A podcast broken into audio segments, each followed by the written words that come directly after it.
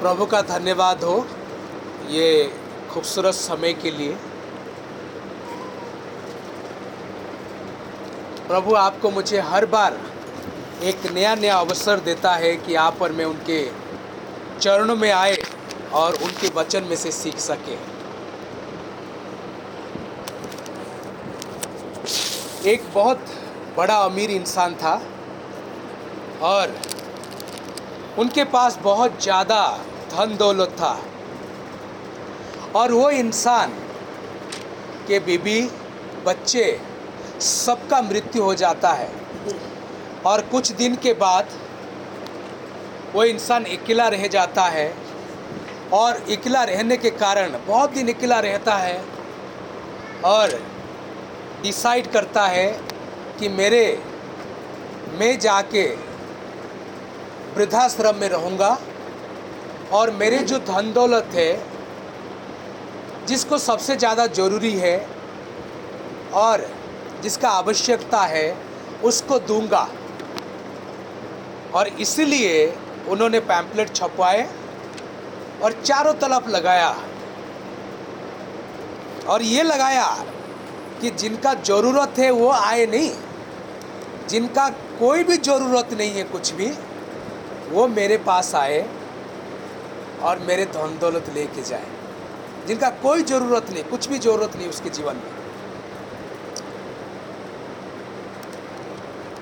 हर कोई पैम्पलेट पढ़ता है और हर कोई सोचता है, अरे, मेरी ज़रूरत तो है, मेरे ज़रूरत है। उनमें से एक इंसान सोचता है, भाई, मैं अपने सारे बच्चों को शादी करवा दिया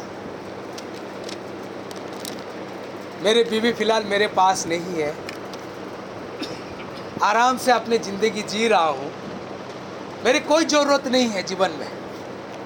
मैं जाता हूँ उनके पास। और वो जाके उनके पास पहुँचते हैं। उनके पास जब पहुँचते हैं, दरवाजे गेट वाला खोलता, उनके पास जाते हैं, बैठते हैं। हालो हाई होता है, बहुत सी बातें होता है। कहाँ से आए हो, क्या करते हो, क्या नहीं, बहुत सी बातें। और उसके बाद कहता मैंने आपके छपवाए हुआ पैम्पलेट पढ़ा है, और आपने वहाँ यहाँ लिखा था, जिसका कोई ज़रूरत नहीं, वो इंसान मेरे पास आए, और मेरे सारे धन दौलत मैं उसके नाम कर दूँगा। तब बोलता ऐसे क्यों सोचते हो आप? बोलते मेरे चार बच्चे, उन चार बच्चों की शादी करवा दिया और सब अपने अपने परिवार में खुश है। मेरे बीबी बहुत दिनों से पहले जा चुकी है और मैं आराम से ज़िंदगी जी रहा हूँ। नौकर चाकर हर कोई है मेरे पास। और इसलिए मैं आया हूँ आपके धन दौलत दीजिए। आपके पास कोई प्रमाण है? तो वो सारे प्रमाण पेश किए उनके सामने। हाँ मेरे बच्चों का शादी हो गया, ये जगह ये है। मेरे बीबी जा चुकी, मर चुकी, ये प्रमाण ये। और मैं खुशहाल ज़िंदगी जी रहा हूँ। तब जो इंसान ने पैम्पलेट छपवाया था उन्होंने कहा जब आपकी ज़रूरत ही नहीं है कुछ भी, ध्यान से सुनना मेरी बात। जब आपकी कुछ ज़रूरत ही नहीं है, मेरे धन दौलत लेने के लिए क्यों आए हो? ऐसे लगता है आपकी बहुत ज़रूरत है। मेरे प्रियो, मैं ये कहना चाहता हूँ there is no one in this world was no need कोई इस दुनिया में नहीं है जिसका ज़रूरत नहीं है, कि आवश्यकता नहीं है।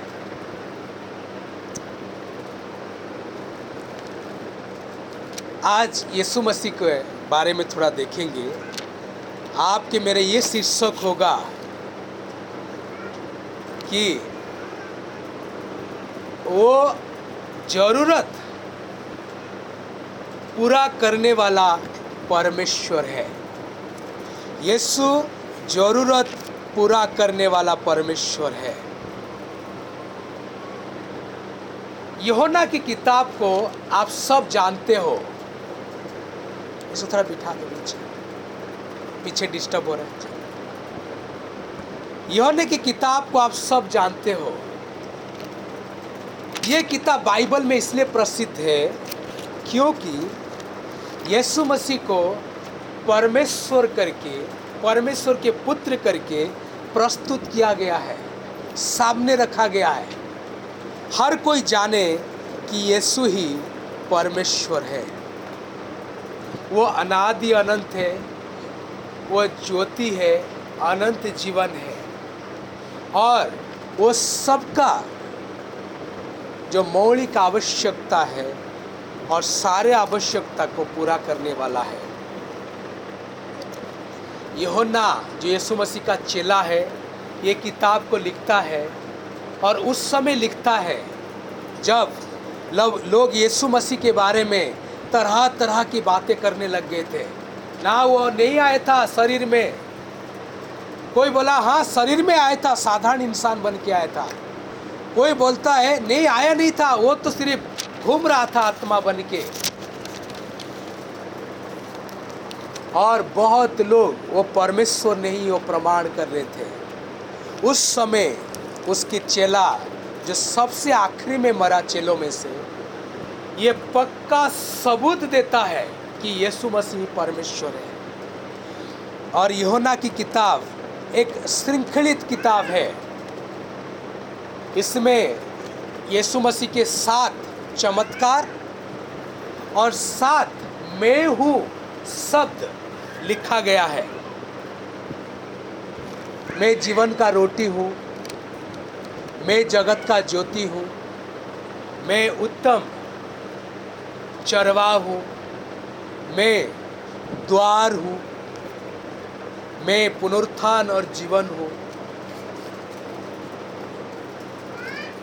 और मैं उत्तम दाखलता हूँ। इन सारे सात आयाम और सारे सात चमत्कार लिखा गया है। और पहला चमत्कार यहोन्ना दो का एक से लेके ग्यारह तक लिखा है। यीशु मसीह जो पहला चमत्कार किया है, इस अध्याय में लिखा गया है, जो पानी को दाखरस बनाया है।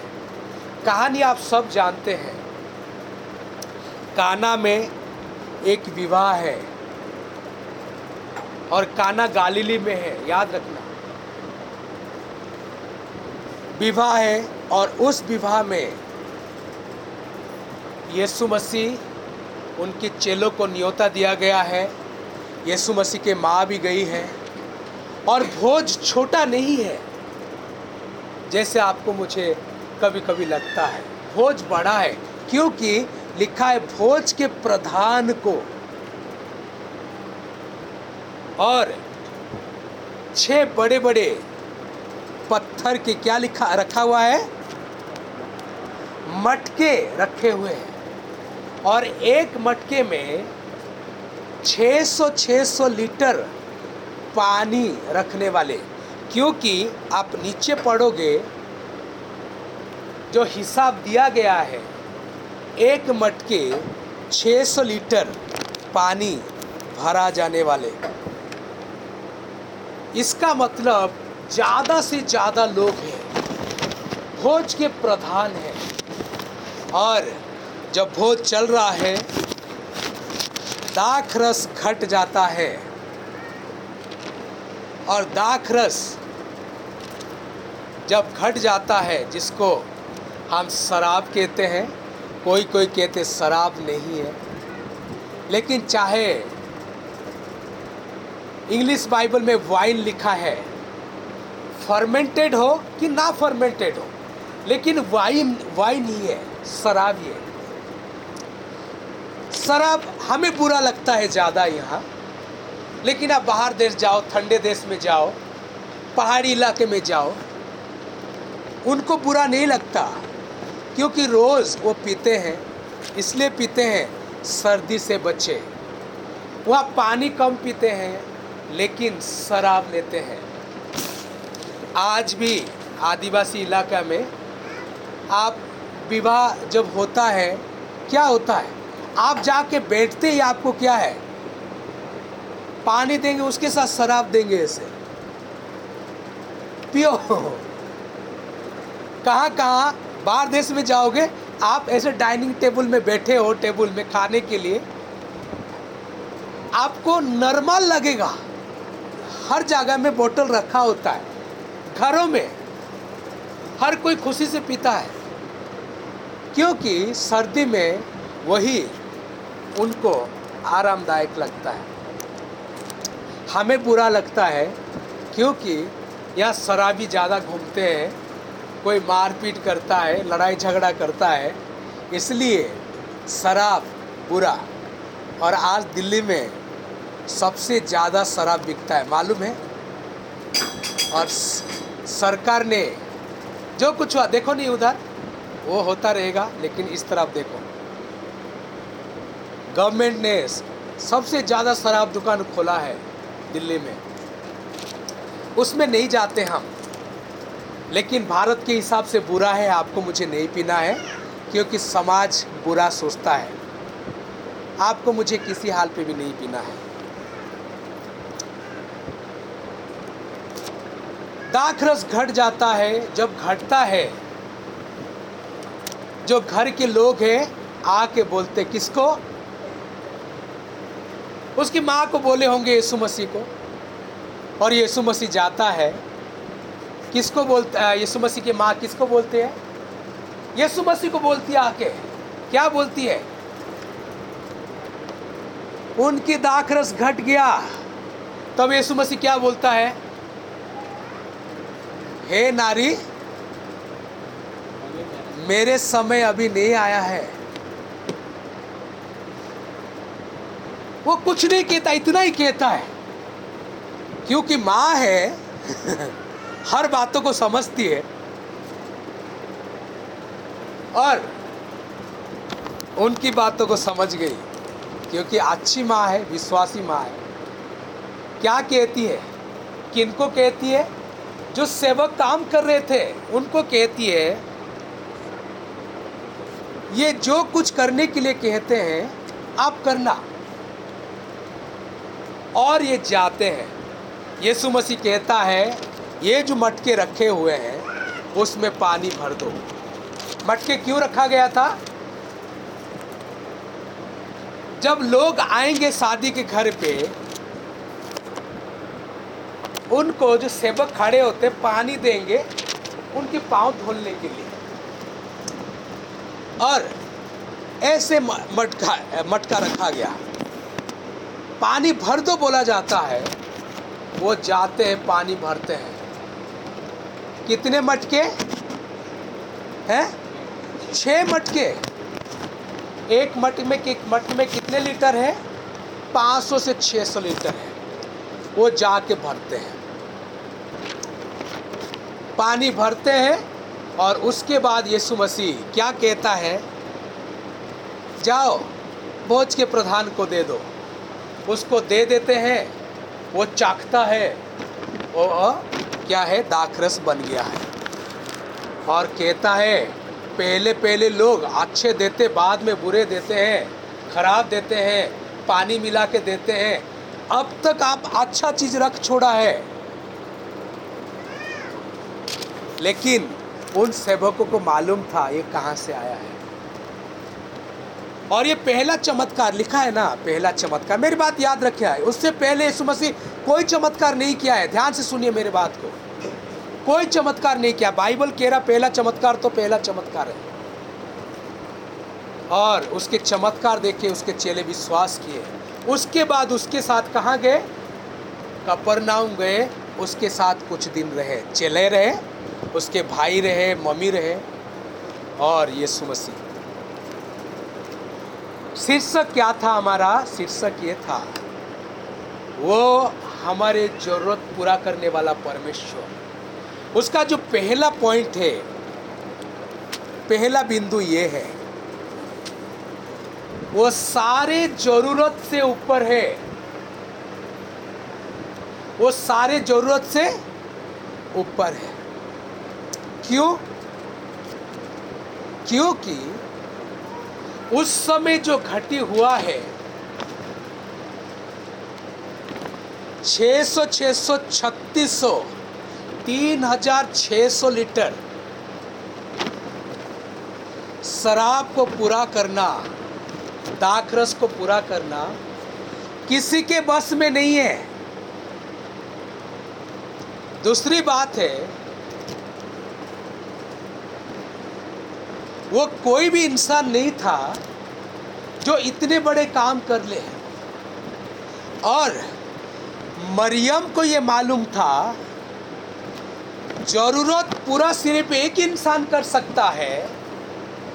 वो परमेश्वर का बेटा है यीशु मसीह। वो जाती है, उसको कहती है, यीशु मसीह को कहती है, उनको कहती है। दाखरस घट गया है। क्योंकि मालूम है वही ज़रूरत से ऊपर है और सबके पास ज़रूरत है। सबके पास ज़रूरत है। जो आपको मुझे लगता है टाटा, बिरला, डालमिया, मुकेश अंबानी आडानी ये जो बड़े बड़े लोग हैं, मस्क है, इनके पास ज़रूरत नहीं होगा। ऐसे कोई नहीं है मेरे प्रियो। दुनिया में से कोई नहीं नहीं है। चाहे वो आर्थिक ज़रूरत हो, मानसिक ज़रूरत हो, आत्मिक ज़रूरत हो, शारीरिक ज़रूरत हो, पारिवारिक ज़रूरत हो, रिश्तों की ज़रूरत हो, ज़रूरत सबके पास है। सबके पास है। सिर्फ़ यीशु मसीह सारे ज़रूरत से ऊपर है। सारे ज़रूरत से ऊपर है। इसलिए इसलिए यीशु के माँ उनके पास जाती है। उनके पास जाती है। आज सवाल ये है, आप और मैं, आपके मेरे ज़रूरत के लिए किसके पास जाते हैं? ऐसे कहानी है। एक इंसान होता है और वो इंसान एक विज्ञापन पढ़ता है। विज्ञापन ये है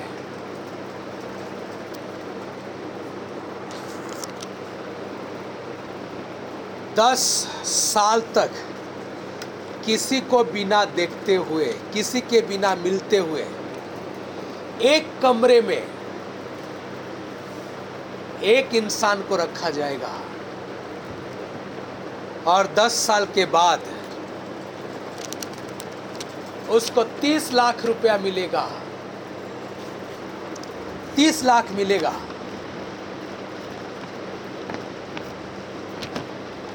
और वो विज्ञापन पढ़ता है।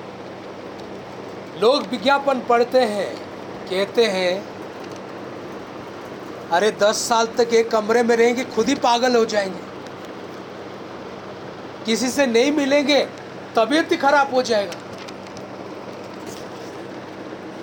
कोई नहीं आता, एक इंसान आता है।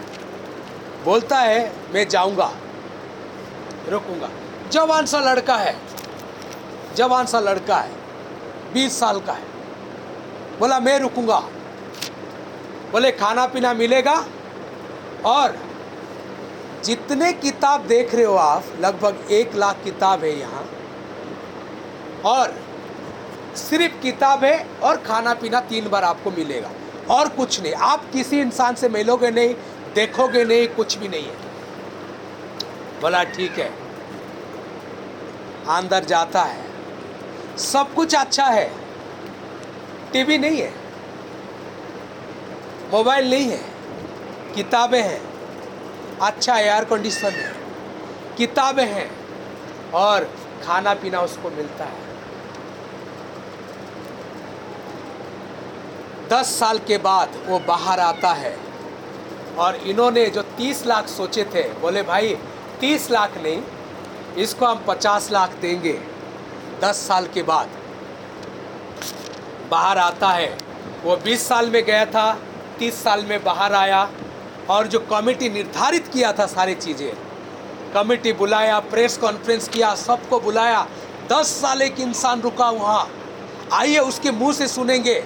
उसको पचास लाख की चेक देंगे। लोग भीड़ है चारों तरफ़। तब उसको बुलाया गया। बहुत हेल्दी है, बहुत, है। थोड़ा गोरा भी हो चुका था। आता है, बैठता है प्रेस कॉन्फ्रेंस में नया ड्रेस पहन के। तब उसको जब बोलते हैं आपको पचास लाख मिलेगा। कैसे लग रहा है? और आपके अनुभव बताइए। तब कहता है, मैं पचास लाख रुपया नहीं लूँगा। बोलते, क्यों नहीं लोगे? इतने किताब पढ़ने के बाद दस साल में मुझे ये मालूम हो गया है पैसा, धन, दौलत, मान, सम्मान कुछ भी नहीं है। सब कुछ केवल और केवल ईश्वर है। मेरे प्रियो,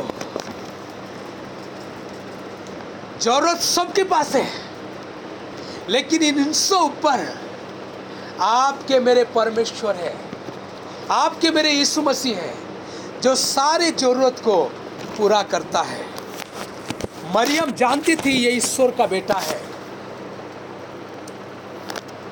क्योंकि मरियम को जब हे नारी बोलता है उसको भी मालूम है, मैं साधारण से नारी हूँ, मैं भी ज़रूरत पूरा नहीं कर सकती। और मरियम उनके चेले के पास नहीं गई। चेले हैं भाई, उसके साथ बैठते, उठते, शिक्षा पाते, वो भी कुछ कर ले। वो भी नहीं कर पाए, कुछ भी नहीं कर पाएँगे, क्योंकि ज़रूरत को सिर्फ़ परमेश्वरी पूरा करता है। आपको मुझे लग रहा होगा, ये इंसान के पास जाओ, वो कर लेगा, इसके पास जाऊँगा, वो कर लेगा। कर लेंगे, मैं मना नहीं कर रहा हूँ, नहीं करेगा। लेकिन डायरेक्ट और इनडायरेक्ट आपके मेरे परमेश्वर या आपके मेरे ज़रूरत पूरा करता है, और इसलिए उनके पास जाना चाहिए। कभी कभी क्या होता है जीवन में? लोग प्रभु को छोड़ के, प्रभु के दासों को देखने लगते हैं। प्रभु के चेलों को देखने लगते हैं। दूसरे दो, दो लोग को देखने लगते हैं। मेरे प्रियो ध्यान रखिए इस बात को। ये दास देंगे भी प्रभु के द्वारा चलाए जाए देंगे। लेकिन आपको मुझे सिर्फ़ और सिर्फ़ परमेश्वर को देखना है ज़रूरत के लिए। वही आपकी मेरी ज़रूरत पूरा करता है। और कोई आपकी मेरी ज़रूरत पूरा कर नहीं कर सकता। कौलस्य तीन अध्याय जब पढ़ोगे, उसमें एक चीज़ लिखा है। सारे उत्तम वस्तु ऊपर से आता है, जो प्रभु रहता है ऊपर। क्या क्या उत्तम है? शांति, आनंद धीरज, दूसरों की उपकार करना, दूसरों को प्रेम करना, विश्वास करना, ये सारे अच्छी बात और ये आपकी मेरी ज़रूरत भी है। और ये सारी चीज़ें, वो परमेश्वर आपको मुझे दे सकता है, क्योंकि वो सारे ज़रूरत से ऊपर है।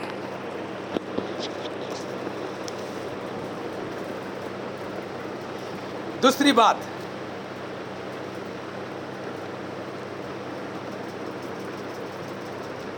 उनकी वचन में सामर्थ्य है आपके मेरे ज़रूरत पूरा करने के लिए।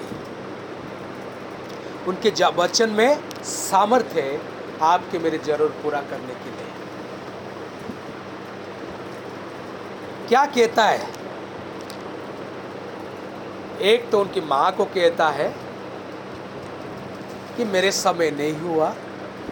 दूसरे सेवकों को कहता है, पानी भर लो। और तीसरा कहता है बांट उनके वचन में इतनी ज़्यादा सामर्थ्य है। जिसके हाथ सूख गया था, उसको कहता, हाथ उठा। हाथ उठ जाता है उसका। वो अपने बातों से इस विश्व ब्रह्मांड का रचा है। उन्होंने कहा और सब कुछ अस्तित्व में आया है। उन्होंने कहा, ज्योति हो ज्योति हो गया। सुखा भूमि हो सुखा भूमि हो गया। और आकाश में अंतर हो, बादल में अंतर हो गया। उन्होंने कहा, सूर्य चंद्रमा ग्रह नक्षत्र हो हो गया। आकाश में चिड़िया, समुद्र में मछलियाँ हो गया। उन्होंने कहा, पशु हो हो गया। उन्होंने कहा, इंसान हो गया। वो कहता और हो जाता है। पूरे बाइबल में वो जो कुछ कह रहा है, वो हो रहा है। एक सत्य सेनापति उसके पास आके कहता है, मेरे बेटी की तबीयत खराब है। आप आइए आप उसको चंगा कीजिएगा। बोलता, मैं आऊँगा, यीशु मसीह बोला, तुम आपके घर उन्होंने बोला, नहीं प्रभु, आप सिर्फ़ यहाँ से कह दीजिए, मेरे बेटी क्या हो जाएगी? चंगी हो जाएगी। क्योंकि, ध्यान से सुनिए अभी, क्योंकि मेरे अधीन में भी लोग हैं और मैं किसके अधीन में रहता हूँ? मैं जिसको कहता जा, वो जाता है। जिसको कहता आ, वो आता है। इसका मतलब क्या है? तेरे अधीन में सारे सामर्थ्य है, सारे रोग है, बीमारी है, चंगाई है। तेरे अधीन में इसलिए तू कह देगा, जा, वो चला जाएगा, तुझे घर आना ज़रूरत नहीं है। तू सिर्फ़ कह दे, क्योंकि मुझे मालूम है, शब्द का मतलब क्या है, अर्थ क्या है, तू सिर्फ़ कह दे। यीशु मसीह क्या कहता इसराइल में, इसकी तरह में विश्वासी कहा नहीं देखा है। बड़े विश्वासी। क्या है मतलब? मेरी माँ भी उसकी तरह विश्वासी नहीं, मरियम। मेरे चेला यहोना, याकूब, पितर, वो भी उसकी तरह विश्वासी नहीं है। मेरे पीछे चलने वाले भी इसकी तरह विश्वास नहीं। ये बहुत बड़ा विश्वासी है। क्योंकि ये वचन के सामर्थ को जानता है परमेश्वर के वचन के सामर्थ को। और यहाँ यीशु मसीह सिर्फ़ कहा सिर्फ़ कहा, पानी भरो, बांटो। दाख रस बन गया। मेरे प्रियो, इस वचन का अहमियत बहुत ज़्यादा है, क्योंकि बाइबल कहता है, ये उनके मुँह से निकलने वाला वचन है। और ये वचन की अहमियत जब आप और मैं समझ जाएँगे, आपके मेरे ज़रूरत पूरा होता जाएगा। इसलिए वचन को अहमियत देना और रोज पढ़ना, रोज प्रार्थना करना। तो प्रभु आपके मेरे बड़े से बड़े ज़रूरत को पूरा करेगा। हर बार मैं कहता हूँ, बिलीग्राम की बातें। डॉक्टर बिलीग्राम जो सदियों की सबसे बड़ा प्रचारक है, क्या कहते हैं? Some book confirm some book reform some book affirm लेकिन बाइबल बट बाइबल ट्रांसफर्म्स कोई कोई किताब आपको मुझे जानकारी देता है कोई कोई किताब आपको मुझे पक्का प्रमाण देता है कोई कोई किताब आपको मुझे सुधारता है, लेकिन बाइबल आपको मुझे संपूर्ण रूपांतरित करता है। जीवन में संपूर्ण रूपांतरित होना चाहते हो, हर दिशा में, हर एरिया में, मन में, प्राण में, शरीर में, ज्ञान में, बुद्धि में, चाल चल में, ढल रंग में, वो आपको मुझे रूपांतरित करेगा, क्योंकि ये वचन में संपूर्ण सामर्थ्य है। उसको अपना ही है आपको मुझे संपूर्ण रूपांतरित करेगा। और ये वचन में इतने सामर्थ्य है। प्रभु बड़े बड़े काम करता है। बड़े बड़े काम करता है।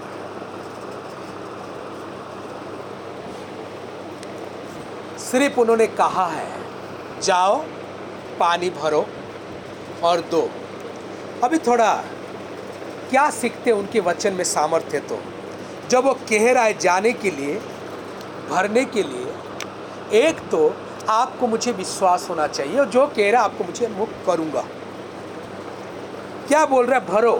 कितना लीटर बोला मैंने? तीन हज़ार छः सौ लीटर। ये हमारे देश की तरह नहीं है। तालाब है, ये है ये है।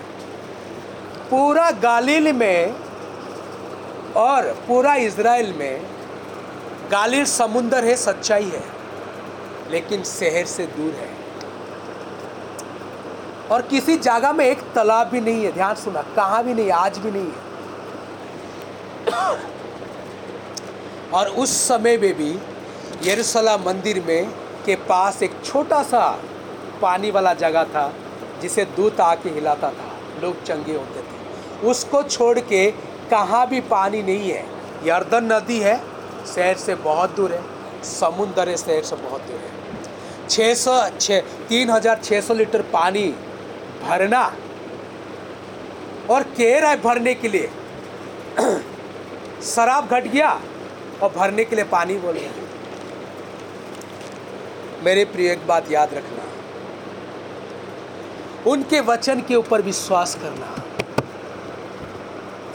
वो जो कह रहा विश्वास करना और आज्ञाकारी होना। अनक्वेश्चनेबल ओबीडियंस आज्ञाकारी होना कुछ भी हो जाए। प्रभु के बेचन कह रहे तो कह रहा है। आज्ञाकारी का मतलब क्या है? जो कह रहा है करने के लिए उसको करना, जो कह रहा नहीं करना, उसको नहीं करना। बहुत लोग हाँ करेंगे करेंगे करेंगे, लेकिन ना करने वाली बात में झुक जाते, कर नहीं पाते हैं। शैतान के थोड़ा सा मदद कर देते हैं। बात मान लेते हैं। यीशु मसीह की थोड़ा बात मान लेते हैं। नहीं, जब प्रभु के वचन के ऊपर विश्वास करते हैं, उसके आज्ञाकारी भी होना तकलीफ़ होता है। तीन हज़ार छः सौ लीटर पानी खींचने के लिए तला, क्या बोलते हैं? कहाँ से? कुएँ से। और कुएँ इतने, कितने ज़्यादा। उठा के लेके आने में तकलीफ़ होता है आज्ञाकारी होने में। लेकिन जब प्रभु की वचन को आप और में मानते हैं, प्रभु आपके मेरे ज़रूरत को पक्का पूरा करेगा। ज़रूरत कितना बड़ी भी हो, कितना बड़ी भी हो। तीसरी बात है,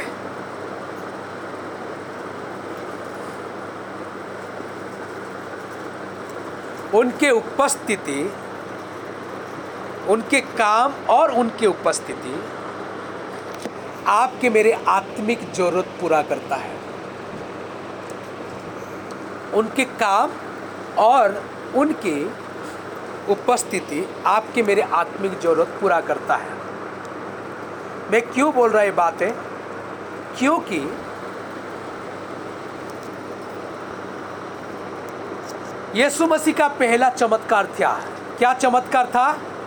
पानी को, साधारण पानी को दाखरस बनाया। दूसरी क्या है? इसके ऊपर उनके चेले विश्वास किए दूसरा क्या है? और उसके चेले, उसके माँ, उनके साथ रहे, उसके भाई लोग। मैं इसलिए बोला, उनके काम और उनकी उपस्थिति। यीशु मसीह काम नहीं करता ये उनके ऊपर विश्वास नहीं करते। और यीशु मसीह उनके साथ रहा। आप किस लिए विश्वास किए यीशु मसीह के ऊपर? क्या कारण था? प्रभु ने काम किया? प्रभु काम नहीं करता, आप पर में विश्वास नहीं करते। नहीं करते ना? सबके जीवन में काम करता है, सबके कामों में काम करता है परमेश्वर। तभी आप और मैं विश्वास करते हैं। मेरे प्रियो, वो छः दिन काम किया और पूरा इतिहास में काम कर रहा है। आज भी वो काम करने वाला परमेश्वर है। इसराइल का परमेश्वर ना सोता है, ना ऊँगता है, चौबीस घंटा काम करता रहता है। वो सो जाए तो आपके मेरा नींद हराम। आप पर मैं सो नहीं पाएँगे। गर्मी में जागे रहेंगे। वो काम करता है।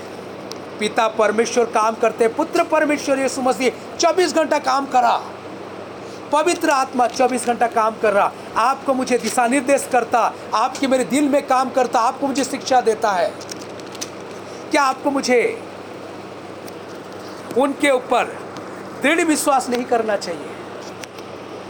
जब वो काम कर रहा है, आपको मुझे उसके ऊपर विश्वास करना चाहिए। और विश्वास करने के कारण ही आपके मेरे आत्मिक ज़रूरत पूरा होता जाएगा। आत्मिक ज़रूरत पूरा होता जाएगा। मेरे प्रियो, शारीरिक ज़रूरत, मानसिक ज़रूरत, पारिवारिक ज़रूरत, आर्थिक ज़रूरत आपको मुझे इतना परेशानी नहीं करेगा जितना आत्मिक ज़रूरत परेशानी करता है। आप और मैं उस आत्मा के उपस्थिति में नहीं है। पागल की तरह इधर उधर घूमने लगेंगे। जिस दिशा आपको मुझे मिलेगा ही नहीं। इसलिए आत्मिक ज़रूरत परमेश्वर आपके मुझे पूरा करता है और 24 घंटे उसके ऊपर विश्वास करते रहना। रात दो बजे भी कोई ज़रूरत है उसके ऊपर विश्वास करना क्योंकि वो काम करता है। और उसके उपस्थिति आपकी मेरे ज़रूरत को पूरा करता है। वो उपस्थित नहीं रहता आपके मेरा हृदय में। वो उपस्थित नहीं रहता आपके मेरे परिवार में। वो उपस्थित नहीं रहता आपके मेरे कामों में। तो आपके मेरे सब कुछ विफल है। दिल में नहीं बैठा होता वो। आप और मैं आत्मिक ज़रूरत में पागल की तरह इधर उधर घूमते हैं। प्रभु आपके मेरे आत्मिक ज़रूरत पूरा करता है। वो उपस्थित हमेशा के लिए देता रहता है। चाहे आपके मेरे दोस्त, परिवार वाले और कोई हो, उपस्थित दे कि ना दे, मेरे परमेश्वर आपके मेरे साथ है। वो उपस्थित देता है। तीन बातें करें आज। एक, हमारे शीर्षक था, वो हमारी ज़रूरत को पूरा करने वाला परमेश्वर। पहली बात हमने देखे हैं, वो सारी ज़रूरत से ऊपर है। दूसरी बात हमने क्या देखे हैं, उनकी वचन में इतने सामर्थ्य आपकी मेरे ज़रूरत पूरा होगा। और तीसरी बात हमने देखे हैं, उनके काम और उनकी उपस्थिति आपके मेरे आत्मिक ज़रूरत को पूरा करता है। प्रभु, आपके मेरे साथ हो, हर ज़रूरत के लिए वो परमेश्वर के पास जाए। आँखें बंद करेंगे सब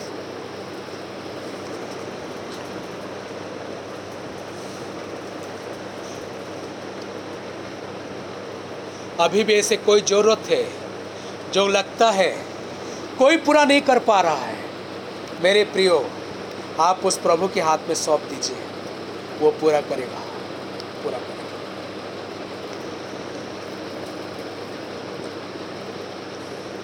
हे प्रभु, तेरा धन्यवाद हो, तू हमारे साथ बातें किया है। तेरे वचन हमारे साथ बातें किया है। तेरे धन्यवाद हो, तेरे स्तुति हो, तेरे महिमा हमारी ज़रूरत तेरे हाथ में रखते हैं। तो अपनी इच्छा के अनुसार पूरा कर। इस प्रार्थना यीशु मसीह के नाम से मांगते हैं। आमीन आमीन आमीन। आइए